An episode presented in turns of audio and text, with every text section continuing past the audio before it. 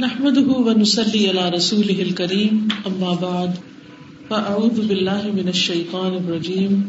بسم الله الرحمن الرحيم. رب اشرح لي صدري ويسر لي امري واحلل عقدة من لساني يفقهوا قولي. ان الحمد لله نحمده ونستعينه ونستغفره ونعوذ بالله من شرور انفسنا ومن سيئات اعمالنا من يهده الله فلا مضل له ومن يضلله فلا هادي له واشهد ان لا اله الا الله واشهد ان محمدا عبده ورسوله يا ايها الذين امنوا اتقوا الله حق تقاته ولا تموتن الا وانتم مسلمون يا ايها الناس اتقوا ربكم الذي خلقكم خلقكم من نفس واحدة وخلق منها زوجها وبث منهما رجالا كثيرا ونساء واتقوا الله الذي تساءلون به والأرحام إن الله كان عليكم رقيبا. يا أيها الذين آمنوا اتقوا الله وقولوا قولا سديدا يصلح لكم أعمالكم ويغفر لكم ذنوبكم ومن يطع الله ورسوله فقد فاز فوزا عظيما اما بعد۔ بے شک تمام تعریف اللہ تعالی کے لیے ہے۔ ہم اس سے مدد چاہتے ہیں اور اس سے مغفرت کے طلبگار ہیں اور اپنے نفس کے شر اور اپنے اعمال کی برائیوں سے اللہ کی پناہ چاہتے ہیں۔ جس کو اللہ نے سیدھی راہ دکھائی، اس کو گمراہ کرنے والا کوئی نہیں اور جسے وہ گمراہ کر دے اسے ہدایت دینے والا کوئی نہیں۔ میں گواہی دیتا ہوں کہ اللہ کے سوا کوئی معبود برحق نہیں۔ وہ اکیلا ہے، اس کا کوئی شریک نہیں۔ اور میں گواہی دیتا ہوں کہ محمد صلی اللہ علیہ وسلم اس کے بندے اور رسول ہیں۔ اے ایمان والو، اللہ سے ڈرو، جیسا کہ اس سے ڈرنے کا حق ہے۔ اور تم کو ہرگز موت نہ آئے، مگر اس حال میں کہ تم مسلمان ہو۔ اے لوگو، اپنے رب سے ڈرو۔ جس نے تمہیں ایک جان سے پیدا کیا اور اس سے اس کی بیوی پیدا کی اور ان دونوں سے بہت سے مرد اور عورتیں پھیلا دی اور اللہ سے ڈرو، جس کے واسطے سے تم ایک دوسرے سے سوال کرتے ہو۔ اور رشتوں سے بھی۔ بے شک اللہ ہمیشہ تم پر پورا نگہبان ہے۔ اے ایمان والو، اللہ سے ڈرو اور انصاف کی بات کہو۔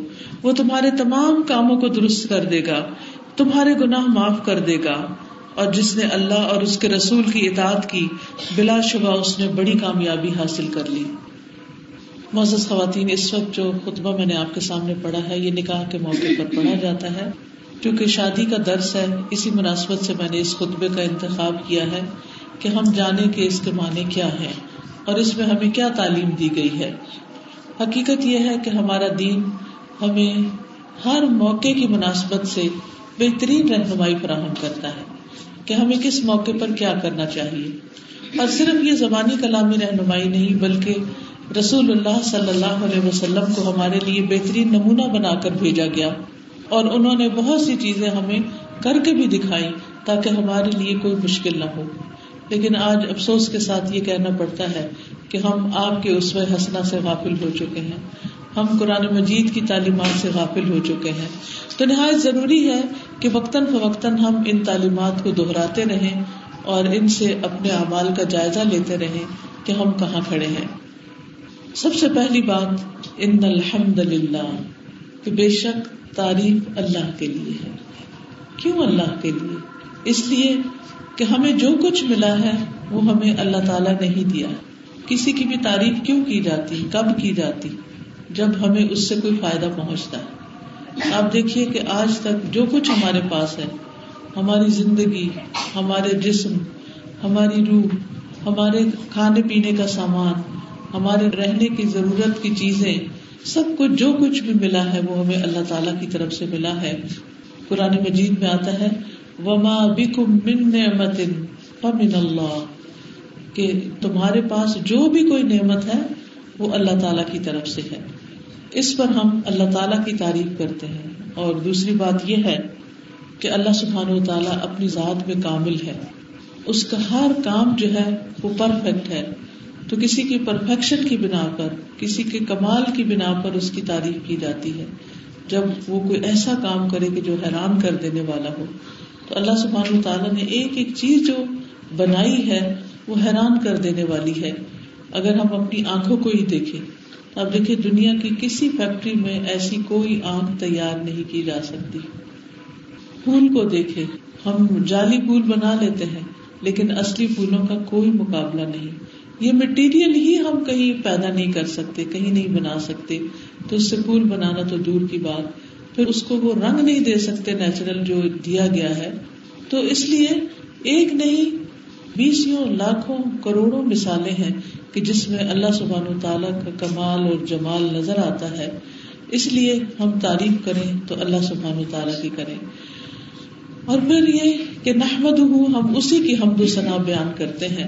اور اگر دیکھا جائے تو جب ہم صبح کے وقت اٹھتے ہیں، صبح کے وقت تو ہم اس وقت کیا دعا پڑھتے ہیں؟ آنکھ کھلتے ہی ہم اللہ کی تعریف کرتے ہیں۔ اگر نہیں تو ہمیں کرنی چاہیے۔ ہم بچوں کو بھی یہ دعائیں سکھاتے ہیں۔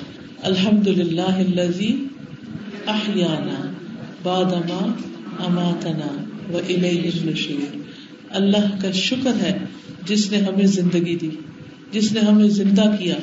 یعنی صبح ہماری آنکھ کھلی بعد اما اماتنا۔ اس کے بعد کہ ہم مر گئے تھے، کیونکہ نیند اور موت بہنے ہیں۔ ایک جیسی چیز ہے۔ وہ الہی نشور اور اسی کی طرف واپسی۔ تو صبح صبح ہم زندگی ملنے پر اللہ تعالیٰ کا شکر ادا کرتے ہیں۔ پھر اسی طرح ہم کچھ کھاتے پیتے ہیں تو ہم کہتے ہیں الحمد للہ اللہ تعالیٰ اس بندے سے راضی ہو جاتا ہے۔ جو کھانے کا لقمہ کھاتا ہے تو الحمد للہ کہتا ہے۔ پانی کا گھونٹ پیتا ہے تو الحمد للہ کہتا ہے۔ تو آپ دیکھیے کہ اللہ تعالیٰ کو خوش کرنے کے لیے ضروری ہے کہ ہم اس کی تعریف کرنے والے ہوں۔ پھر اسی طرح آپ دیکھیں کہ ہم کسی کو تکلیف میں دیکھتے ہیں۔ تو ہم کہتے ہیں الحمد للہ آفانی۔ اللہ کا شکر ہے جس نے مجھے آفیت میں رکھا ہے۔ چھینک آتی ہے تو ہم کہتے ہیں الحمد للہ اللہ تیرا شکر ہے، تعریف تیرے ہی لیے ہے۔ سوال پیدا ہوتا ہے کہ اس وقت کیوں تعریف؟ کیونکہ آپ دیکھیے کہ کہا جاتا ہے کہ جب چھینک آتی ہے تو اس وقت ایک لمحے کے لیے دل جو اپنا کام کرنا روک دیتا ہے یعنی ایک سیکنڈ کبھی کچھ حصہ پہلے۔ پھر دوبارہ ایک طرح سے ہمیں زندگی ملتی ہے۔ تو اس پر ہم الحمد للہ کہتے ہیں۔ پھر اسی طرح یہ ہے کہ ہم ہر نماز کے بعد الحمد للہ کہتے ہیں۔ سورت فاتح میں ہم الحمد للہ کہتے ہیں۔ تو ہمیں شادی کے موقع پر بھی الحمد للہ کہنا چاہیے کہ اللہ تیرا شکر ہے کہ تو اس خوشی کے موقع کو ہماری زندگی میں لایا ہے۔ کیونکہ جب ہم شکر گزار ہوں گے تو اس سے فائدہ یہ ہوگا کہ ہمیں ہر طرف نعمتیں نظر آئیں گی، ہم خوش ہوں گے۔ لیکن اگر ہم شکر گزار نہیں ہوں گے تو ہمیں صرف خامیاں اور کمزوریاں اپنوں کی بھی اور دوسروں کی بھی اور پھر شادی کے انتظامات میں بھی تو اس میں کیا ہوگا؟ جلن کڑن، کام تو وہی ہونا جو ہونا ہے، لیکن ہم اپنی خوشی اور اپنا جو مزہ ہے کسی بھی چیز کا، وہ گوا بیٹھتے ہیں۔ جب ہر چیز کا ہم منفی پہلو دیکھتے ہیں، ڈارک پہلو دیکھتے ہیں۔ تو اس سے کبھی بھی خوش نہیں ہو سکتے۔ نہ اللہ کے شکر گزار ہوتے ہیں، نہ بندوں کے شکر گزار ہوتے ہیں۔ اور جب ہم اللہ تعالیٰ کو ہی خوش نہیں کرتے اور بندوں کو خوش نہیں کرتے، تو ہم خود خوش کہاں سے رہ سکتے؟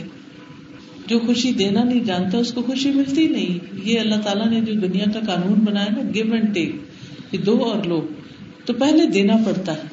تو ہمیں بھی اللہ تعالیٰ کے، اللہ نے ہمیں سب کچھ دے رکھا ہے، لیکن اس کے بعد ہمارے اوپر لازم ہے کہ ہم اس کی ہر لمحے تعریف کرتے رہے اور خاص طور پر جو خوشی کے مواقع ہیں ان پر اللہ کا شکر ادا کرے اور اللہ کی تعریف بیان کرے پھر اسی طرح یہ ہے کہ جیسے نماز کے بعد ہے تو ایک چھوٹی سی حدیث یہاں پر کوٹ کرتی چلوں کہ اگر کوئی شخص ہر نماز کے بعد، سبحان اللہ تینتیس بار الحمد للہ تینتیس بار، اللہ اکبر تینتیس بار پڑھ کے آخری بار یعنی سو پورے کرتا ہے لا الہ الا اللہ وحدہ لا شریک له له الملک و له الحمد، وهو على كل شيء قدیر۔ تو کوئی چیز اسے جنت میں جانے سے نہیں روک سکتی، یہ جنت میں لے جانے والا عمل ہے۔ ہر نماز کے بعد یعنی آپ دیکھیں کتنے منٹ لگتے ہیں۔ اگر اس وقت بھی کر کے آپ دیکھیں تو زیادہ زیادہ ایک منٹ لگے گا۔ تو کیا نماز کے بعد ہمارے پاس ایک منٹ بھی نہیں کہ ہم اپنی جنت کے لیے کچھ کر سکیں، ہم اپنی آخرت کے لیے کچھ کر سکیں؟ تو کتنی بھی مصروفیت ہو ایک منٹ اپنے لیے ضرور نکال لیا کریں۔ یعنی نماز کے بعد یہ تصبیحات ضرور پڑھ لیا کریں۔ اور یہ تصبیحات اس لحاظ سے بھی بہت فائدے کی ہیں کہ انسان کی ساری تھکاوٹ، درد اور جو تکلیف ہوتی ہے، روحانی یا جسمانی، اس کو بھی دور کرتی۔ کیونکہ نماز جو ہے وہ انسان کے لیے آنکھوں کی ٹھنڈک ہے۔ نبی صلی اللہ علیہ وسلم حکم دیا کرتے تھے حضرت بلال کو کہ یا بلال عقیم الصلاۃ ارے نہ بہا۔ اے بلال نماز قائم کرو اور ہمیں اس کے ذریعے راحت پہنچاؤ۔ یعنی نماز ہماری آنکھوں کی ٹھنڈک ہو اور ہمیں اس سے سکون ملے۔ نہ کہ ہم نماز سے فارغ ہو کے سکون پائیں کہ چلو شکر ہے، بوجھ اترا۔ یہ نہیں۔ بندہ مومن جو ہوتا ہے، وہ اللہ کے ذکر میں اطمینان پاتا ہے۔ اللہ بکر اللہ تطمئن القلوب۔ اور اس کے آخر میں جب یہ تسبیحات پڑتا ہے تو اس کو اور زیادہ سکون نصیب ہوتا ہے۔ آج کل آپ دیکھیں کہ ہر جگہ بے چینی، بے اطمینانی، بے سکونی کا دور دورہ ہے۔ لوگ چھوٹی چھوٹی باتوں پر پریشان ہیں۔ تو اس پریشانی کا حل ہمیں بتایا گیا ہے، لیکن افسوس یہ کہ ہم خود اس کو استعمال نہیں کرتے۔ پھر اسی طرح آپ دیکھیے کہ رات کو سوتے وقت حضرت فاطمہ رضی اللہ تعالیٰ عنہ کے پاس کوئی مددگار نہیں تھا ہیلپر نہیں تھا، کوئی غلام نہیں تھا، کوئی خدمت گار نہیں تھا، تو وہ بہت زیادہ تھک جاتی تھی۔ تو آپ صلی اللہ علیہ وسلم نے ان کو یہ نسخہ بتایا تھا کہ جب تم اپنے بستر پر آؤ تو یہ تصبیحات پڑھ لیا کرو۔ اور باقی انہوں نے جب اس کو پڑھنا شروع کیا تو ان کی ساری تھکاوٹ اتر جاتی تھی۔ ہم خواتین بھی گھروں کے کام کاج کرتے ہوئے تھک جاتی ہیں، بچے، شوہر، مہمان، آیا گیا کئی کام ہوتے ہیں، گھر سے باہر کے کام بھی خواتین نے اپنے ذمے لیے ہوئے ہیں۔ تو ایسے موقع پر اللہ کا ذکر جسمانی تھکاوٹ بھی دور کر دیتا ہے، اس کو آزما کر دیکھیں۔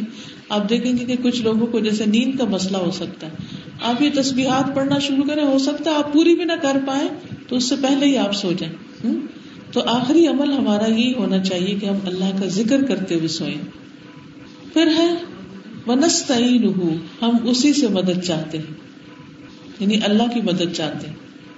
بندہ مومن ہر حال میں اللہ کی مدد کا طلبگار ہوتا ہے۔ ہم سورت فاتح میں بھی کہتے ہیں ایا کنا بدو و ایا کنستین صرف تیری ہم عبادت کرتے ہیں اور صرف تجھ سے ہم مدد چاہتے ہیں۔ حقیقت میں سارے اختیارات کا مالک اللہ ہے۔ کسی اور کے پاس کوئی اختیار نہیں، وہ ہماری مدد نہیں کر سکتا۔ اور اگر ہم اللہ کے علاوہ کسی اور پر بھروسہ کریں گے یا کسی اور سے مدد مانگیں گے کسی زندہ اور مردہ انسان سے کہ تم غیب سے ہماری مدد کرو ہمارے مسائل حل کرو، تو یہ شرک میں شامل ہو جاتا ہے۔ اس سے پرہیز کرنا چاہیے، اس سے بچنا چاہیے۔ اور خصوصاً مشکل مرحلے جو زندگی کے ہوتے ہیں، مشکل ڈسیزنس ہوتے ہیں، جیسے شادی ایک مشکل فیصلہ ہوتا ہے۔ اگرچہ خوشی ہو رہی ہوتی ہے، لیکن اس کے ساتھ ساتھ یہ پریشانی بھی ہوتی ہے، پتہ نہیں بچوں کا نباہ ہوگا کہ نہیں، کیونکہ آج کل آپ دیکھیں کس کثرت کے ساتھ نوجوانوں میں طلاقیں ہو رہی یعنی جب بھی کوئی شادی ہوتی ہے، لوگ خوش ہو رہے ہوتے ہیں اور مجھے اتنی فکر ہوتی ہے اور میں دعائیں دل دل میں کر رہی ہوتی کہ اللہ ان کا گھر بسانا اور ان کے اندر اتفاق اور آپس میں محبت قائم کرنا اور یہ گھر بنانے والے ہوں، نہ کہ گھر توڑنے والے۔ کیونکہ برداشت لوگوں میں کم ہوتی جا رہی، جتنی زندگی فاسٹ ہوتی جا رہی، اسی طرح ہم چاہتے ہیں کہ ہر چیز ہماری مرضی کی بس فوراً فوراً ہمیں ملے۔ اور اگر ڈیلے ہے کسی چیز میں، تو ہم برداشت نہیں کر سکتے، یہ جا رہے ہیں ہم۔ تو یہ طریقہ جو ہے، اور خصوصاً لڑکیوں کے تعلیم حاصل کرنا بہت اچھی بات ہے۔ لیکن اگر وہ تعلیم لڑکیوں کو یہ سکھائے کہ وہ اس وجہ سے کہ میں انڈیپینڈنٹ ہوں، میں اپنے لیے خود کما سکتی ہوں، مجھے شوہر کی ضرورت نہیں ہے، بچوں کی یا گھر کی ضرورت نہیں، تو یہ بہت بڑی غلط فہمی ہوگی۔ یہ بہت بڑا اپنے ساتھ ظلم ہے، کیونکہ عورت کے لیے شوہر کی پروٹیکشن شوہر کا ساتھ ہونا، شوہر کا مددگار ہونا ایک بہت بڑی ضرورت ہے۔ اور اسی طرح شوہر کے لیے بھی، کیونکہ اللہ تعالیٰ نے جب حضرت آدم علیہ السلام کو پیدا کیا تو وہ تنہائی محسوس کرتے تھے۔ تو اس پر اللہ تعالیٰ نے ان کے لیے ان کی کمپینین حضرت حبا پیدا کی، جو ان کے لیے سکون کا باعث تھی۔ قرآن مجید میں ابھی جو آیت آئے گی، اس میں آتا ہے وہ خلا کا بن ہا زو جہاں کہ اسی سے اس کا جوڑا پیدا کیا۔ سورت اور روم میں آتا ہے کہ لتسکن تاکہ تم اس کے پاس سکون حاصل کرو۔ تو انسان کو یہ جسمانی اور روحانی سکون جو ہے وہ چاہیے ہوتا ہے۔ تو اس لیے نا شکری نہیں کرنی چاہیے اور اللہ تعالیٰ کی اس نعمت پر اللہ کا شکر گزار ہونا چاہیے۔ اور جہاں کئی مشکلات آئے تو وہاں نستعین ہو اللہ ہم تیری ہی مدد چاہتے تو ہماری مدد کر۔ کیونکہ عموماً کیا ہوتا ہے، جب مشکل آتی ہے تو لوگ پیروں فکیروں کے پاس دوڑنے لگتے ہیں۔ اس کو فون کرتے ہیں، اس سے بات کرتے ہیں، اس سے مسئلہ پوچھتے ہیں، اس سے پوچھتے ہیں۔ اللہ کے آگے نہیں روتے۔ حالانکہ کوئی بھی امتحان اس لیے آتا ہے کہ انسان اللہ کے ساتھ اور مضبوط تعلق قائم کرے۔ لیکن جب ہم اللہ تعالیٰ کو چھوڑ کر اوروں کے پاس چلے جاتے ہیں تو اللہ تعالیٰ بھی ہمیں ان کے حوالے کر دیتا ہے۔ پھر تو اس لیے بہت ضروری ہے کہ ہم اپنا تعلق اللہ تعالیٰ سے مضبوط کریں۔ اور پھر ونستغفر ہم اس سے بخشش مانگتے ہیں۔ یعنی اللہ تعالیٰ سے بخشش مانگتے ہیں اپنے گناہوں کی۔ ہو سکتا ہے ہم کہ ہم نے کون سے گناہ کیے، ہم کون سے گناہ کر رہے ہیں؟ لیکن اگر ہم باقی زندگی کو چھوڑے صرف شادیوں کو ہی دیکھیں، جو خوشی کا موقع ہوتا ہے، اللہ تعالیٰ ہمیں خوشی دیتا ہے اور ہم اللہ کی ناراضگی کے کتنے ہی کام کرتے ہیں۔ اب دیکھیے کہ شادی کے موقع پر مختلف جو رسمیں ہوتی، ان میں جو جو کچھ ہوتا ہے، وہ اللہ تعالیٰ کے کتنے احکامات کی خلاف ورزی ہوتی۔ اب مثلاً ہم کپڑے ہی سلوانے کے لیے جاتے ہیں۔ دلہن کے ہی کپڑے سلوا رہے ہیں۔ آپ دیکھیے کہ آج کل لاکھوں میں ڈریسز تیار ہو رہے ہیں۔ اور وہ ڈریس ہم شاید دس دفعہ بھی نہیں پہنتے۔ کیونکہ وہ عام پہننے کا اور استعمال کا تو ڈریس ہوتا ہی نہیں، وہ تو صرف نمائش ہوتی۔ حضرت عائشہ رضی اللہ تعالی عنہ جو امت کی عورتوں کی سردار ہیں، ان کی شادی پر انہوں نے دھلا ہوا قمیض پہنا تھا۔ آج ہم ان کے نقش قدم کو ہم کہتے ہیں کہ وہ ہمارے لیے بہت بڑی ہستی ہے یہ بہت رول ماڈل ہے ہمارے لیے۔ لیکن جب ہماری شادی کا موقع آتا ہے تو ہم پھر کیوں بھول جاتے ہیں؟ ٹھیک ہے، میں نہیں کہتی کہ دھلے ہوئے کپڑے پہنے نئے کپڑے پہنے اچھے کپڑے پہنے خوبصورت کپڑے پہنے لیکن لاکھوں خرچ کرنے کا جواز نہیں، کیونکہ یہ اصراف میں شامل ہوتا ہے۔ اور ان اللہ حب المصرفین اللہ تعالیٰ اصراف کرنے والوں سے، ضرورت سے زائد خرچ کرنے والوں سے محبت نہیں کرتا۔ پھر ایک اور جگہ پر آتا ہے، ان المبذرین کانو اخوان الشیاطین۔ فضول خرچی کرنے والے لوگ شیطان کے بھائی ہیں۔ وکان الشیطان لربہ کفورا۔ اور شیطان اپنے رب کا بڑا ہی ناشکرا ہے۔ تو ہمیں شیطان کے قدموں کی پیروی نہیں کرنی۔ پھر آپ دیکھیے کہ بعض کا ڈریسز میں اب دلہنوں کے لیے بھی ہاف سلیو یا سلیو لیس ڈریس ہوتے ہیں۔ ایک وقت تھا جب ہماری دلہن تیار ہوتی تھی تو وہ گھونگٹ لیتی تھی، عورتوں میں بھی اپنا چہرہ پورا نہیں کھولتی تھی۔ اور ایک وقت ایسا آیا ہے کہ جس میں اس کے گلا اور آستین اور باقی جسم کے ٹائٹ ہونے کی وجہ سے ہر چیز کھلی ہوتی ہے۔ اور پھر بعض اگر شادی بھی مکس گیدرنگ ہوتی ہے، جس میں عورتیں اور مرد سارے ہی لڑکی کو دیکھ رہے ہوتے ہیں، دلہن کو دیکھ رہے ہوتے ہیں۔ اب دیکھیے کہ جب کوئی انتہائی خوبصورت ہوتا ہے، اس کو نظر لگنے کا بھی ایک اندیشہ ہوتا ہے۔ اور بعض اوقات نظر لگتی بھی ہے اور جو خوشیاں ہیں، وہ غموں میں بدل جاتی ہیں۔ اور طرح طرح کی پریشانیاں دیکھنی پڑتی ہیں۔ لیکن ہم پھر بھی صرف اپنے نفس کی خواہشات کی وجہ سے ان کو پورا کرتے ہوئے اللہ تعالیٰ کے کتنے حکموں کو پامال کرتے ہیں۔ پھر اس کے بعد آپ دیکھیں کہ مختلف فنکشن جو ہیں، ایک کے بعد ایک دعوت، ٹھیک ہے، دعوت ہونی چاہیے، لیکن صرف اس لیے نہیں کہ اس نے کیا تھا، مجھے بھی کرنی ہے اور ایک مصیبت سمجھ کے اس کو کیا جائے اور پھر اس میں فضول خرچی شروع کر دی جائے۔ اس کے اندر بھی اعتدال ضروری ہے۔ پھر شادی کے موقع پر اب تو خیر حکومت نے پابندی لگائی ہے۔ اس وجہ سے ہم باز آئے ہوئے ہیں۔ اگر حکومت کی پابندی نہ ہو تو ایک ایک شادی میں کتنی ڈشز بنتی۔ کتنے کتنے کھانے اور پھر کھانا ضائع کتنا ہوتا ہے؟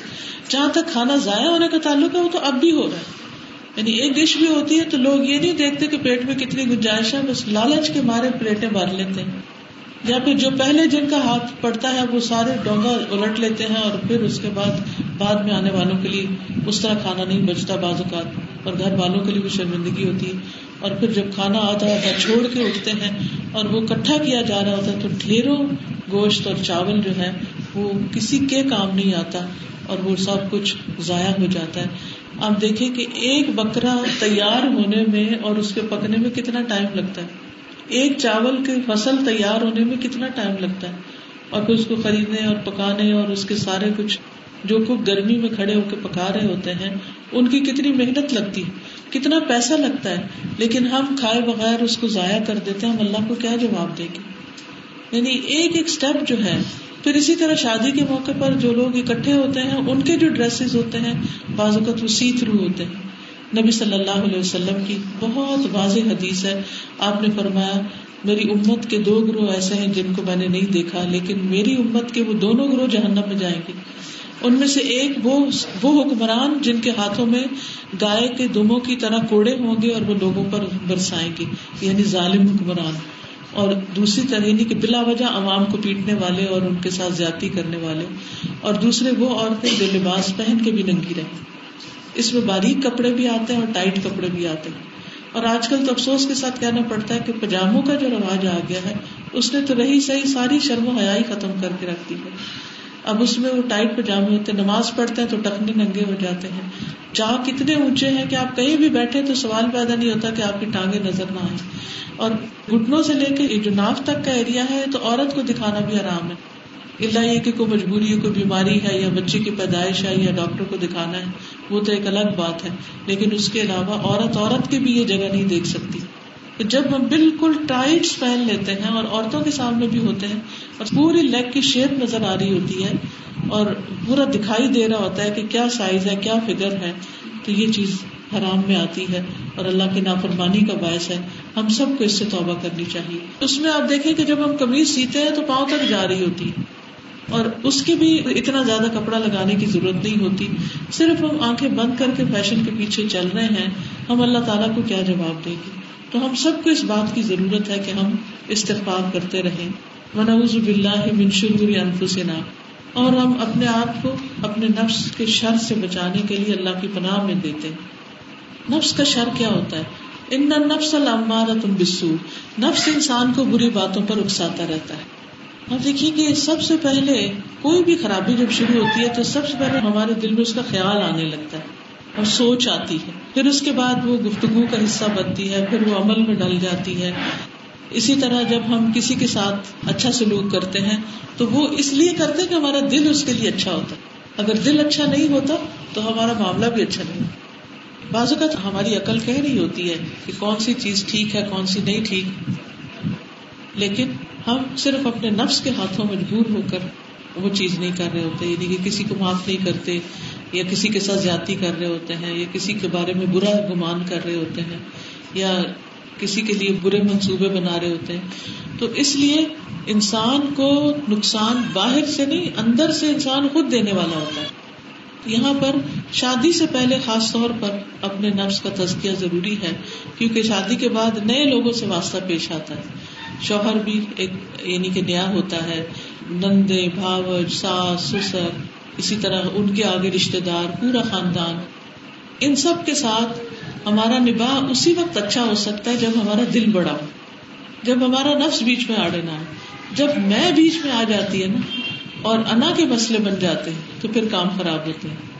پھر انسانوں کے، پھر دوسروں کے لیے مشکل پیدا ہوتی ہے۔ تو اس لیے بہت ضروری ہے کہ ہم اپنے نفس کے شر سے بچنے کے لیے اپنے آپ کو اللہ کی پناہ میں دے اللہ سے مدد مانگے اب دیکھیے، جب شدید غصہ آئے تو اس وقت اعوذ باللہ پڑھے اللہ کی مدد مانگے جب کسی سے شدید نفرت ہونے لگے تو اللہ سے مدد مانگے کہ یا اللہ میرے دل سے غلام بندے کی نفرت کم کر دے، کیونکہ ہوتا ہی ہے کہ ہم چڑ جاتے ہیں اور اس کی وجہ سے پھر ہم دوسروں کے ساتھ بازو کا زیادتیاں بھی کرنے لگتے ہیں۔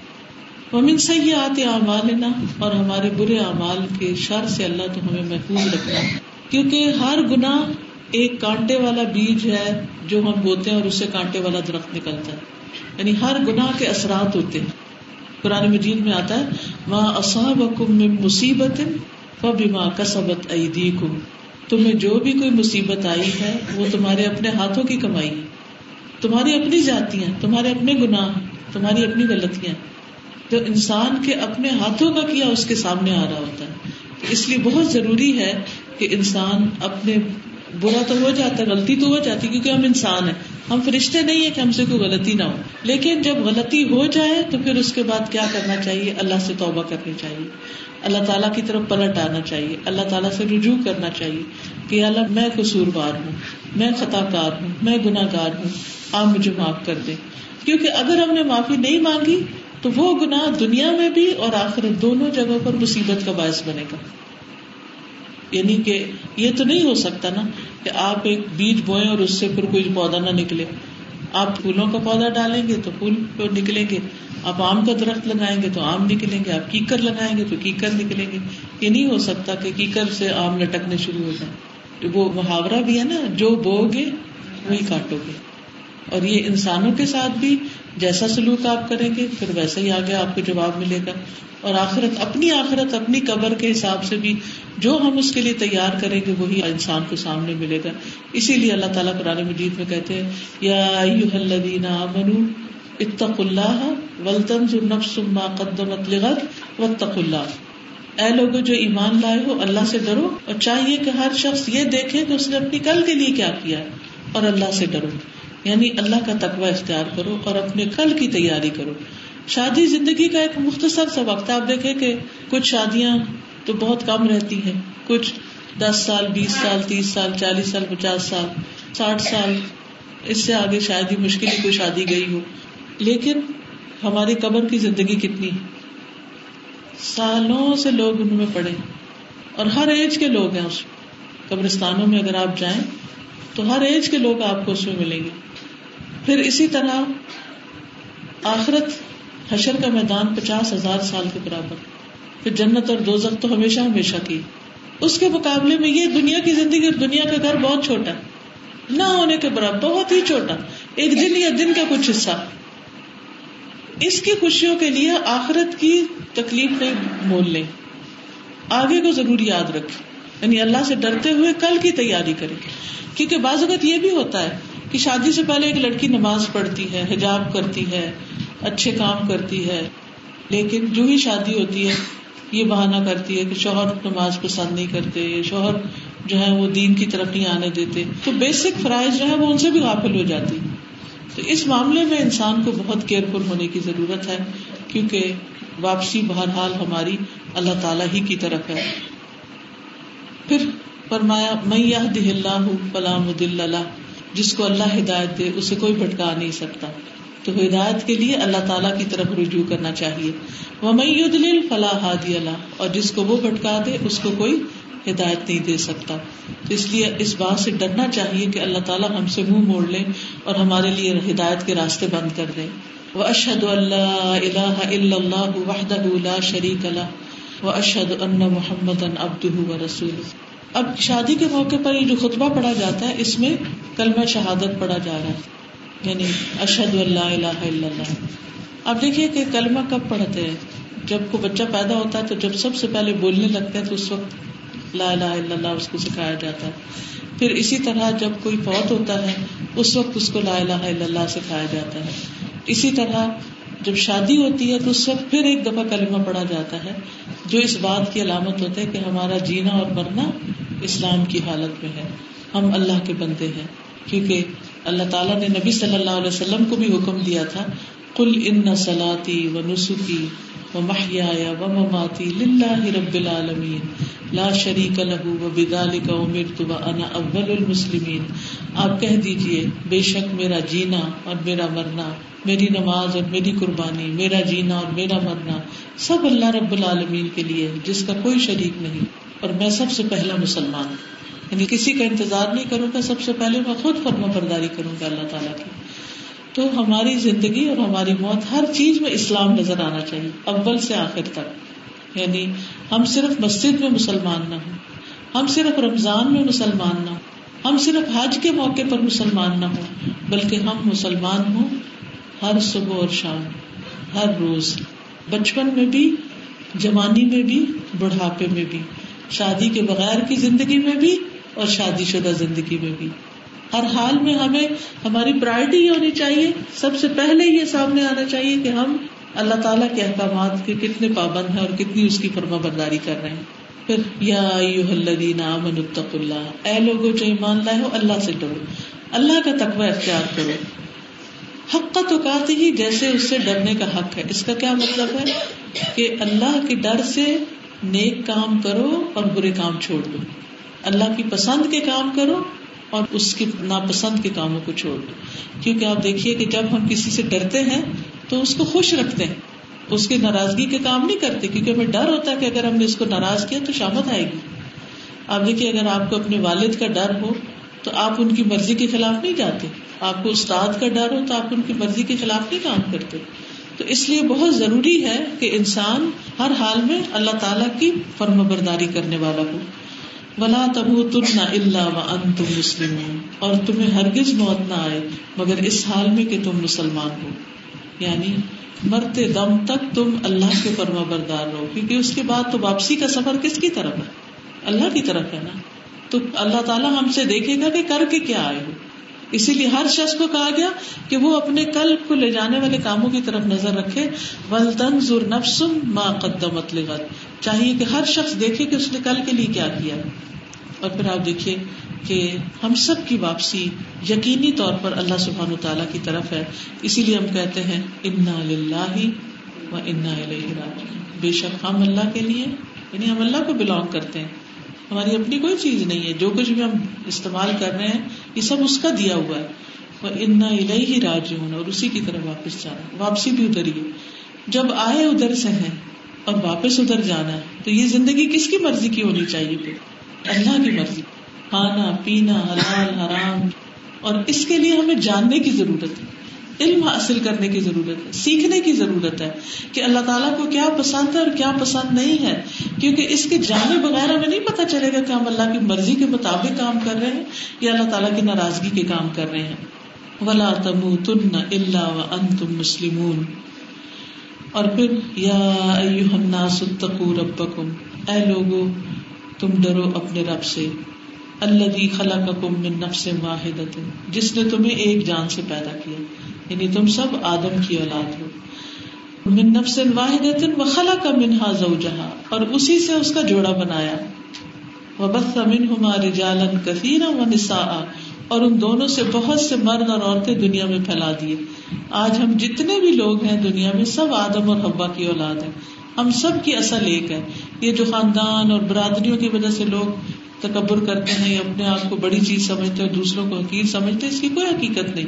سب آدم کے بچے ہیں۔ نبی صلی اللہ علیہ وسلم نے حجرت البدا کے موقع پر فرمایا تھا، کسی عربی کو اجمی پر کوئی فضیلت نہیں، اور کسی گورے کو کالے پر کوئی فضیلت نہیں اللہ بن تقوا مگر تقوا جو جتنا زیادہ اللہ سے ڈرے گا، اتنا زیادہ اللہ تعالیٰ کا پسندیدہ ہوگا۔ ان اکرم کم ان اللہ اطکا بے شک تم میں سب سے زیادہ اللہ کے نزدیک عزت والا وہ ہے جو سب سے زیادہ اللہ سے ڈرنے والا پرانی مجید میں آتا ہے یا الذین آمنوا اذا قیل لکم تفسحوا فی المجالس فافسحوا یفسح اللہ لکم۔ جب تمہیں کہا جائے کہ مجلس میں جگہ بناؤ، کشادگی پیدا کرو، تو ایسا کر دیا کرو۔ اللہ تمہارے لیے کشادگیاں پیدا کرے گی۔ تو جو کسی کو جگہ دیتا ہے، جو کسی کے لیے جگہ کھلی کرتا ہے، اللہ تعالیٰ اس کے لیے بہت سی چیزیں تنگیوں میں آسانی پیدا کر دیتا ہے۔ تو کسی بھی مجلس میں ہوں، جب اپنے سے بڑے کو دیکھیں، بس میں ہوں، کسی پرائیویٹ ٹرانسپورٹ پہ ہوں، کہیں بھی ہوں تو ہم سے بڑا کوئی بھی آئے تو عزت احترام کے طور پر اس کے لیے جگہ چھوڑنی چاہیے۔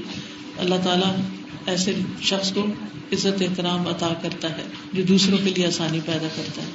تو ہم بات کر رہے تھے کہ ہم سب آدم کی اولاد ہیں اور ہمیں ایک دوسرے کو یعنی کہ عزت اس کی ہے جو اللہ سے ڈرتا زیادہ ہے، کیونکہ اللہ تعالیٰ اس کے فرشتے اور نیک لوگ ایسے لوگوں کی عزت کرتے ہیں، احترام کرتے ہیں۔ اور حقیقت یہی ہے کہ سب سے زیادہ پسندیدہ وہی ہے جو اللہ کا پسندیدہ ہے۔ تو اس لیے ہمیں دعا بھی مانگنی چاہیے۔ وہ جاننی ربی ردیا اللہ مجھے اپنی پسند کا بنا لے۔ نمازوں کے بعد یہ دعا مانگا کرے۔ اللہ مجھے اپنی پسند کا بنا لے۔ کیونکہ اللہ تعالیٰ ہمیں اپنی پسند کا بنا لے گا تو پھر اس کے بعد تو کوئی مشکل مشکل ہی نہیں۔ کیونکہ ہم بعض اوقات ایسے کام کر رہے ہوتے ہیں کہ جو ہم سمجھتے ہیں بڑے اچھے کر رہے ہیں، لیکن اللہ کے نزدیک وہ اچھے نہیں ہوتے۔ اللہ تعالیٰ ان کاموں سے راضی نہیں ہوتا۔ تو اس لیے اللہ تعالیٰ سے یہ دعا کرتے رہے تو ان شاء اللہ اللہ تعالیٰ علم نافع عطا کرے گا، جس سے یہ پتا چلے گا کہ اچھا کیا اور برا کیا ہے۔ وطق اللہ اللہ تسا النبی ولرحام اور اللہ سے ڈرو جس کا نام لے کر تم ایک دوسرے سے اپنے حق مانگتے ہو اور رشتے داروں سے بھی۔ مطلب یہ ہے کہ شادی جو ہے ایک نئے رشتے کے قائم ہونے کا نام ہے اور بعض اوقات رشتے داروں میں ہی شادی ہوتی ہے۔ اس میں اگر کوئی گڑبڑ ہو تو سلا رحمی کے خلاف ہوتا ہے اور پھر بہت بڑی مشکلات کا باعث بن جاتا ہے۔ اس لیے ہر شادی کو نبھانے کی کوشش کرنی چاہیے، لیکن خصوصی طور پر وہ شادی جو رشتے داروں میں ہو۔ کیونکہ نبی صلی اللہ علیہ وسلم نے رشتوں کو جوڑنے کا حکم دیا، آپ نے فرمایا، جو شخص یہ چاہتا ہو کہ اس کی عمر میں برکت ہو، عمر لمبی ہو اور اس کے رسک میں برکت ہو رسک زیادہ ہو، اسے چاہیے کہ رشتے داروں سے اچھا سلوک کرے۔ تو اب یہ رشتے داروں سے اچھا سلوک اسی وقت ہو سکتا ہے جب انسان کے دل میں اللہ کا ڈر ہو، کہ انسان اللہ کے لیے کرے۔ کیونکہ بعض اوقات رشتے دار ہم سے ویسا سلوک نہیں کرتے جیسا ہم ان سے چاہتے ہیں۔ ہماری توقع کے خلاف باتیں ہو رہی ہوتی پھر ہمارا دل نہیں چاہتا کہ ہم ان سے اچھا کریں۔ ہم کہتے اس نے میرے ساتھ ایسا کہ میں بھی کر کے دکھاؤں۔ میں بھی بدلا لوں گی۔ کیا اسلام میں بدلا لینے کی اجازت نہیں ہے بدلے کی اجازت، لیکن جو معاف کر دے، درگزر کر جائے، اس کا درجہ بہت بڑا ہے۔ وہ دعا سکھائی گئی ہے نا، جو شب قدر کو پڑھی جاتی۔ اللہ ابن کا افوب اللہ تو بہت معاف کرنے والا ہے۔ تو حب الافوا تو معاف کرنے کو پسند کرتا ہے۔ پاک ونی بس تو مجھے معاف کر دے۔ مجھ سے درگزر فرما۔ تو اس لیے ہم سب اگر چاہتے ہیں کہ اللہ تعالیٰ ہمیں معاف کر دے، تو بندوں کی روز مرہ کی خطائیں معاف کر کے سونا چاہیے۔ یعنی ہر روز رات اپنے دل کا جائزہ لیں اور کہیں کہ جس کسی نے بھی اللہ میرے ساتھ زیادتی کی ہے، میں نے اس کو معاف کیا، بس تو مجھے معاف کر دے۔ کیونکہ ہم سب چاہتے ہیں کہ قیامت کے دن ہمارا حساب محاسبہ نہ ہو، اس لیے دوسروں کو معاف کرتے رہنا چاہیے اور خصوصاً رشتے داروں کو معاف کرتے رہنا چاہیے، کیونکہ ان سے ہمارا واسطہ زیادہ ہوتا ہے۔ دوسرے تو کبھی کبھار ملتے اور دوسروں سے ہم کچھ محتاط ہی رہتے ہیں۔ اور دوسرے بھی ہم سے محتاط رہتے ہیں، اس لیے جھگڑے کام ہوتے ہیں۔ جھگڑے ہوتے ہیں وہاں جہاں ہم ایک دوسرے سے توقعات زیادہ رکھتے ہیں ایکسپیکٹیشن زیادہ رکھتے ہیں۔ تو دوسرے انسان کو یہ کہہ کے معاف کرنا چاہیے کہ انسان ہے، کمزور ہے۔ کیونکہ انسان سے بھول بھی ہوتی ہے، انسان ظلم بھی کر جاتا ہے، انسان کمزور بھی ہے۔ تو اس لیے لوگوں کی کمزوری سمجھ کر ان سے درگزر کرتے رہنا چاہیے۔ ان اللہ کانا علیہ کم رقیبہ بے شک اللہ تعالیٰ تم پر نگرانی کر رہا ہے۔ یعنی بعض اوقات ہم غلطی کر کے تو دوسرے کو بلیم کر دیتے ہیں، دوسرے پہ ڈال دیتے ہیں۔ آپ دیکھیں ذرا عدالتوں میں جا کر جو لوگوں کے جھگڑے ہیں، ان میں ایک دوسرے پر کیسی کیسی سچی جھوٹی الزام تراشیاں کی ہوئی۔ بہت سے مقدمے جب کیے جاتے ہیں تو اس میں صرف سچ پہ نہیں اتفاق ہوتا۔ وکیل خود کہتے ہیں، اس کی وجہ سے آپ کیس نہیں جیت سکتے۔ تو وہ جھوٹی باتیں ساتھ لکھ دیتے جس کے نتیجے میں چاہے ہو سکتا ہے کہ دنیا میں تو مقدمہ جیت جائیں۔ لیکن آخرت میں یقینی طور پہ ہاریں گے، کیونکہ جو چیز جھوٹ پر بنیاد رکھتی ہے، وہ اللہ تعالیٰ کو سخت غزب ناک کرنے والی ہے۔ تو یہاں پر بتایا کہ تمہاری زیادتی ہو، قصور ہو، اللہ خود نگرانی کر رہا ہے۔ کون سچا ہے، کون جھوٹا ہے؟ تو اس لیے اللہ کی نظر میں سچے ہونے کی کوشش کرو اور اس کو راضی کرنے کی فکر کرو۔ اور آخری آیت ہے، یا الذین آمنوا اتقوا اللہ۔ اے لوگو، جو ایمان لائے ہو، اللہ سے ڈرو۔ وقولوا قولا سدیدا۔ اور سیدھی بات کیا کرو۔ بل پھیر نہ دیا کرو۔ دل میں کچھ زبان پہ کچھ نہ رکھا کرو، کیونکہ یہ منافقت کی علامت ہوتی ہے کہ دل میں کچھ ہو زبان پہ کچھ ہو۔ اور قول قول سدیدہ اس کا فائدہ کیا ہوگا؟ جب صحیح بات کرو گے۔ اور یہ صحیح بات رشتے کے ہونے کے وقت بھی، اور باقی معاملات کے بھی طے ہونے کے وقت۔ کیونکہ بعض اوقات یہ ہوتا ہے کہ رشتوں میں بڑی جھوٹ بولے جاتے ہیں، دھوکے کیے جاتے ہیں۔ لڑکے کی عمر، لڑکی کی عمر صحیح نہیں بتائی جاتی، کاروبار، روزگار کا صحیح نہیں بتایا جاتا۔ اسی طرح کی اور بھی کئی گڑبڑے کی جاتی ہیں۔ اس کا نتیجہ کیا ہوتا ہے کہ بعد میں پھر نباہ نہیں ہوتا، اعتماد ہی نہیں رہتا، ٹرسٹ ٹوٹ جاتا ہے۔ تو اس لیے یہاں پر ہمیں خاص طور پر تعلیم دی جا رہی ہے کہ بات سیدھی کرنا، سچی کھری بات کرنا۔ یوس لکم مالکم اللہ تمہارے امال کی اصلاح کر دے گا۔ تمہارے حالات درست کر دے گا۔ وہ یکفر لکم ذنوبکم اور تمہارے گناہوں کو معاف کر دے گا۔